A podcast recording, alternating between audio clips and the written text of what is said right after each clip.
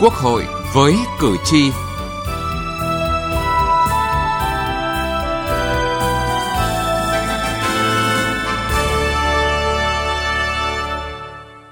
Thưa quý vị và các bạn, tình trạng thất thoát lãng phí trong các dự án đầu tư dàn trải, manh mún, câu chuyện tìm đầu ra cho nông sản để hạn chế bớt tình trạng được mùa mất giá hay tồn tại trong việc đảm bảo an toàn phòng chống cháy nổ, an toàn vệ sinh thực phẩm, công tác quản lý sử dụng cán bộ,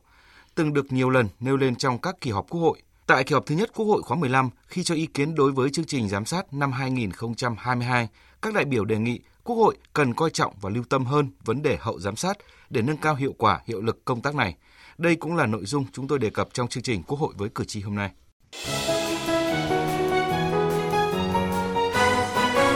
Cử tri lên tiếng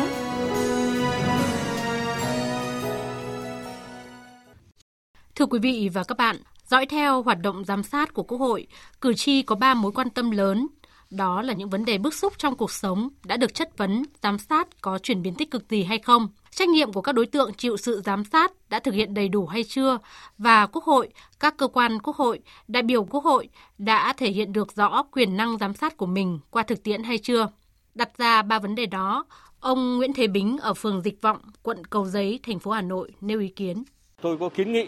đến các đại biểu Quốc hội và Quốc hội khóa 15 nói chung ấy, phải quan tâm đến vấn đề hiệu quả à, sau giám sát. Tức là muốn cái cuộc giám sát tối cao đó có hiệu quả thì các cơ quan chức năng ví dụ chức năng về phòng cháy chữa cháy phải thực sự chủ động tích cực vào cuộc à, để mà đưa các kết luận của giám sát của Quốc hội à, đi vào thực tiễn cuộc sống, tạo cái chuyển biến tích cực trong công tác này.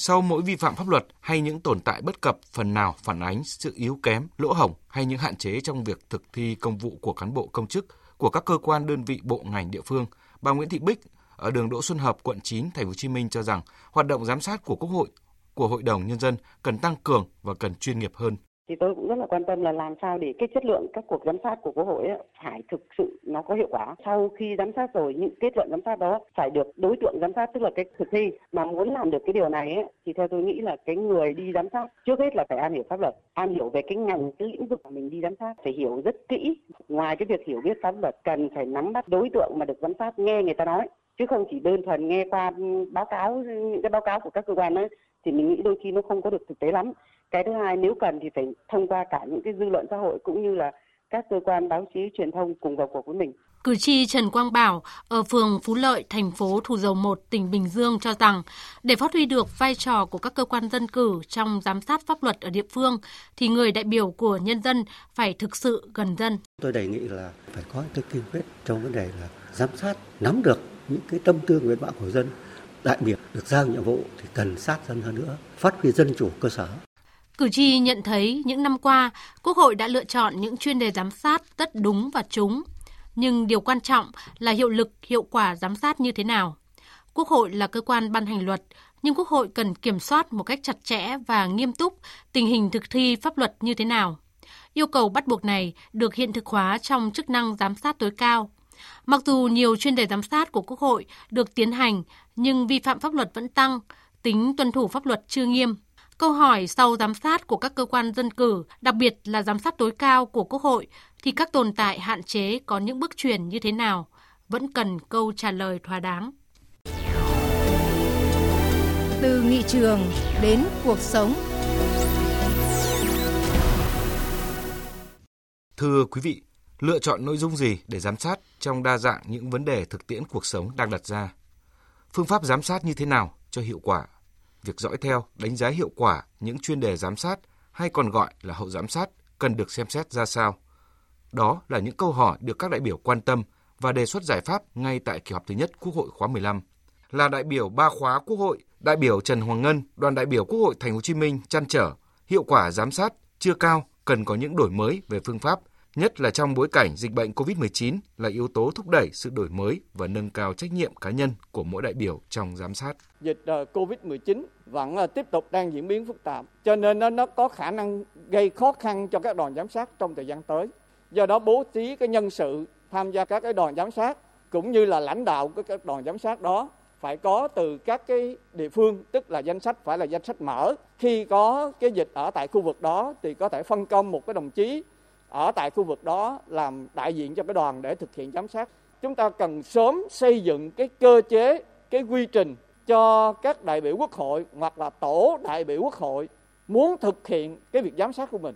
để làm sao là một đại biểu quốc hội, hai đại biểu quốc hội cùng nhau họp lại. À vấn đề đó đang là nóng bỏng, vấn đề đó yêu cầu cử tri rất là lớn. Anh em mình họp sức lại thực hiện giám sát để báo cáo ngay. Đại biểu Trần Hoàng Ngân cũng lưu ý, báo cáo của các đơn vị chịu sự giám sát cần gửi sớm và đảm bảo chất lượng, cũng như cần có thêm sự tham gia của các chuyên gia thẩm định, tư vấn để có đầy đủ cơ sở thực tiễn và khoa học, giám sát cho hiệu quả. Theo đại biểu Nguyễn Phương Thủy, đoàn đại biểu Quốc hội thành phố Hà Nội, việc đẩy mạnh và tiếp tục đổi mới hoạt động giám sát là yêu cầu cấp bách và là nhiệm vụ trọng tâm của Quốc hội khóa 15.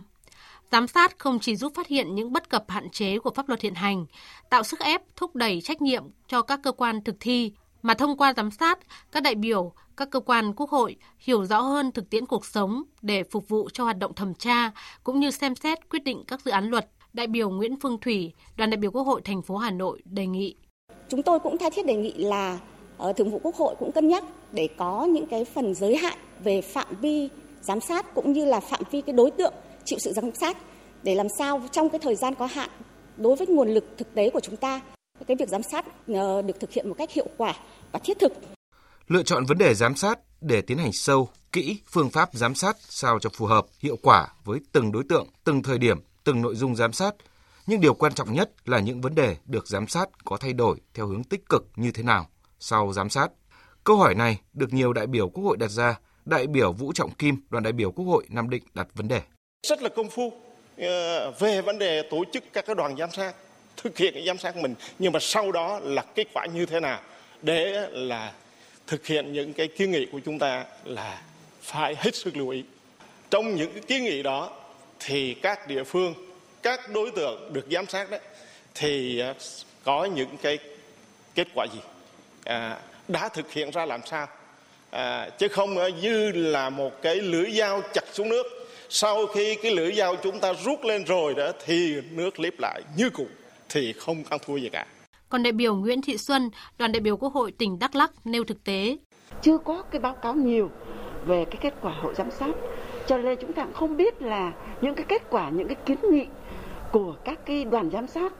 được địa phương đối tượng giám sát thực hiện như thế nào. Và tôi cho rằng là cái hậu giám sát là rất quan trọng. Nó sẽ thúc đẩy các cái à, người đứng đầu các cái đơn vị địa phương mà được là đối tượng giám sát có trách nhiệm hơn à, đôn đốc hơn trong những cái thực hiện các cái kiến nghị của đoàn giám sát Cùng chung mối quan tâm này, đại biểu Nguyễn Hải Hưng, Phó chủ nhiệm Ủy ban Quốc phòng và An ninh nhận định. Tốt hơn cái việc là hậu giám sát, đó là cái việc mà chúng ta phải giả soát lại tất cả những cái nội dung đã giám sát và thông qua những cái ờ, kiến nghị và sau giám sát thì uh, kiểm tra, giả soát là các cái tổ chức rồi các cái ờ, Ờ, cơ quan đơn vị, những cái đối tượng chịu sự giám sát đã thực hiện cái việc giám sát ờ, đấy như thế nào, có ờ, đúng không và đã có những cái chuyển biến ra làm sao. Và để làm tốt việc đấy thì các cơ quan quốc hội cần là phải là những người mà giả soát, đấy, và phát hiện ra những cái việc mà làm chưa tốt. Và cần thiết thì chúng ta có thể là tổ chức đề xuất, cái xây dựng cái chương trình giám sát lại. Để nâng cao hiệu lực, hiệu quả của giám sát các đại biểu quốc hội cũng đề nghị trách nhiệm giải trình của chính phủ các cơ quan bộ ngành các đối tượng chịu sự giám sát cần được thực hiện nghiêm túc hơn. Bên cạnh đó, những quy định pháp luật về hoạt động giám sát cũng cần được hoàn thiện theo hướng cá thể hóa trách nhiệm của các đối tượng chịu sự giám sát và xử lý trách nhiệm một cách cụ thể và rõ ràng hơn.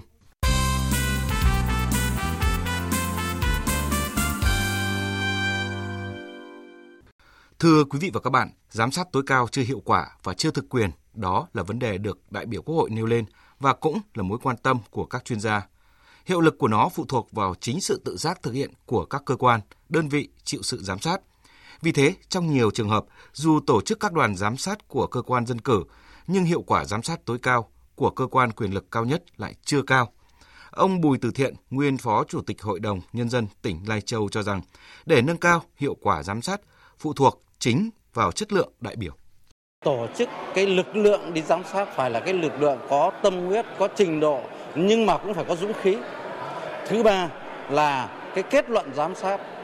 Thứ tư là cái hậu giám sát đặc biệt là cái hậu giám sát. Ở đây chúng ta cứ đề nghị Quốc hội là phải có cơ chế, chế tài cho những cái đối tượng được giám sát không thực hiện cái kết luận giám sát. Vấn đề không phải đợi ai cho chúng ta cái chế tài mà tự chúng ta với cái quyền của cơ quan dân cử địa phương, chúng ta hoàn toàn có quyền cái tái giám sát và cái xử lý cái những cái đối tượng được giám sát mà không thực hiện các cái kiến nghị của giám sát. Theo luật sư Trương Thị Hòa, đoàn luật sư thành phố Hồ Chí Minh thì việc báo cáo với cử tri về hoạt động của mình cũng là cách để đại biểu Quốc hội có ý thức trách nhiệm cao hơn trong việc thực hiện hoạt động này. Ví dụ đại biểu tiếp xúc cử tri thì mình phải báo cáo rằng so với chương trình hành động tôi đã làm được cái gì. Thì tôi thấy cái chuyện này đó thì hình như là cái nội dung mà trong cái kỳ tiếp xúc cử tri đó, thời gian không đủ hay sao đó, thì báo cáo là nó cũng không có cái phần này. Đó là cái thứ nhất. Cái thứ hai, ngoài cái chuyện tiếp xúc cử tri thì cũng nên có những cái phương thức nào, như thế nào để cho người đại biểu người ta làm được cái gì, ta báo cáo cho người dân biết. Mình giờ mình cũng không có tạo điều kiện. Các chuyên gia cũng cho rằng công khai minh bạch hoạt động của quốc hội trong đó có hoạt động giám sát là cách thức hữu hiệu để tăng tính thực quyền của quốc hội từ quyền lực của nhân dân cử tri giao cho quốc hội có nhiều việc nếu chúng ta không công khai thì không gây áp lực là phải thực hiện. Chính công khai, minh bạch trong hoạt động của Quốc hội đã tạo nên không khí dân chủ trong xã hội và người dân sẽ ngày càng quan tâm đến công việc của quốc gia. Có nhiều ý kiến đóng góp cũng như tạo nên sự đồng thuận trong xã hội. Người dân không những giám sát đại biểu Quốc hội mà còn giám sát cả cơ quan hành pháp, thực hiện những ý kiến của đại biểu Quốc hội đưa ra có đúng hay không. Tăng cường công khai minh bạch các hoạt động của Quốc hội, trong đó có hoạt động giám sát, chính là cách để thúc đẩy mạnh mẽ hơn trách nhiệm của các chủ thể chịu sự giám sát.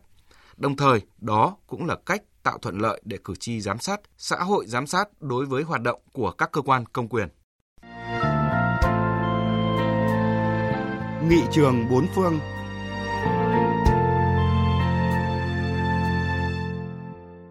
Thưa quý vị và các bạn, giám sát là một trong những chức năng cơ bản của nghị viện. Nghị viện theo dõi, đánh giá các hoạt động hành pháp, xem có hoạt động hiệu quả, tin cậy, minh bạch và trung thực hay không, có đảm bảo các khoản tiền được nghị viện phê duyệt được sử dụng một cách hợp pháp, có hiệu quả và đúng mục đích đã đề ra hay không. Phần cuối chương trình hôm nay, chúng tôi xin giới thiệu với quý vị và các bạn bài viết Chức năng giám sát của nghị viện của tác giả Lê Anh. Theo nghị viện các nước, có thể phân loại thành 3 mô hình giám sát. Mô hình thứ nhất tồn tại ở các nước chính thể đại nghị Khái niệm giám sát ở đây trước hết bao hàm chế định trách nhiệm tập thể của chính phủ trước nghị viện, việc bỏ phiếu bất tín nhiệm chính phủ dẫn đến hoặc có thể kéo theo sự từ chức tập thể của chính phủ, nhưng có thể có sự giải tán nghị viện và ấn định cuộc bầu cử mới. Mô hình thứ hai điển hình cho các nước với hình thức chính thể tổng thống. Ở những nước này thì chính phủ không thể gây ảnh hưởng đến các nghị sĩ trong các phiên họp, cũng như không thể tác động để giải tán nghị viện. Hệ thống kiềm chế và đối trọng ở các nước Cộng hòa Tổng thống đã mang lại cho nhánh lập pháp những khả năng thực tế để kiểm soát hành pháp. Những phương thức giám sát như hoạt động điều tra của các ủy ban có ý nghĩa rất lớn. Phương thức mạnh nhất của lập pháp để tác động lên hành pháp là luận tội tổng thống, mặc dù ít được dùng đến. Mô hình thứ ba ở các nước với hình thức chính thể hỗn hợp có cả chế định trách nhiệm của chính phủ trước nghị viện lẫn chế định giải tán nghị viện, cũng như việc tổ chức các cuộc điều tra của nghị viện. Hệ thống các mối tương quan đó dường như kết hợp các hình thức giám sát tiêu biểu cho mô hình thứ nhất và thứ hai. Quý vị và các bạn thân mến, những thông tin về chức năng giám sát của Nghị viện đã kết thúc chương trình Quốc hội với cử tri hôm nay. Chương trình do biên tập viên Vân Hồng biên soạn và thực hiện. Cảm ơn quý vị và các bạn đã quan tâm theo dõi.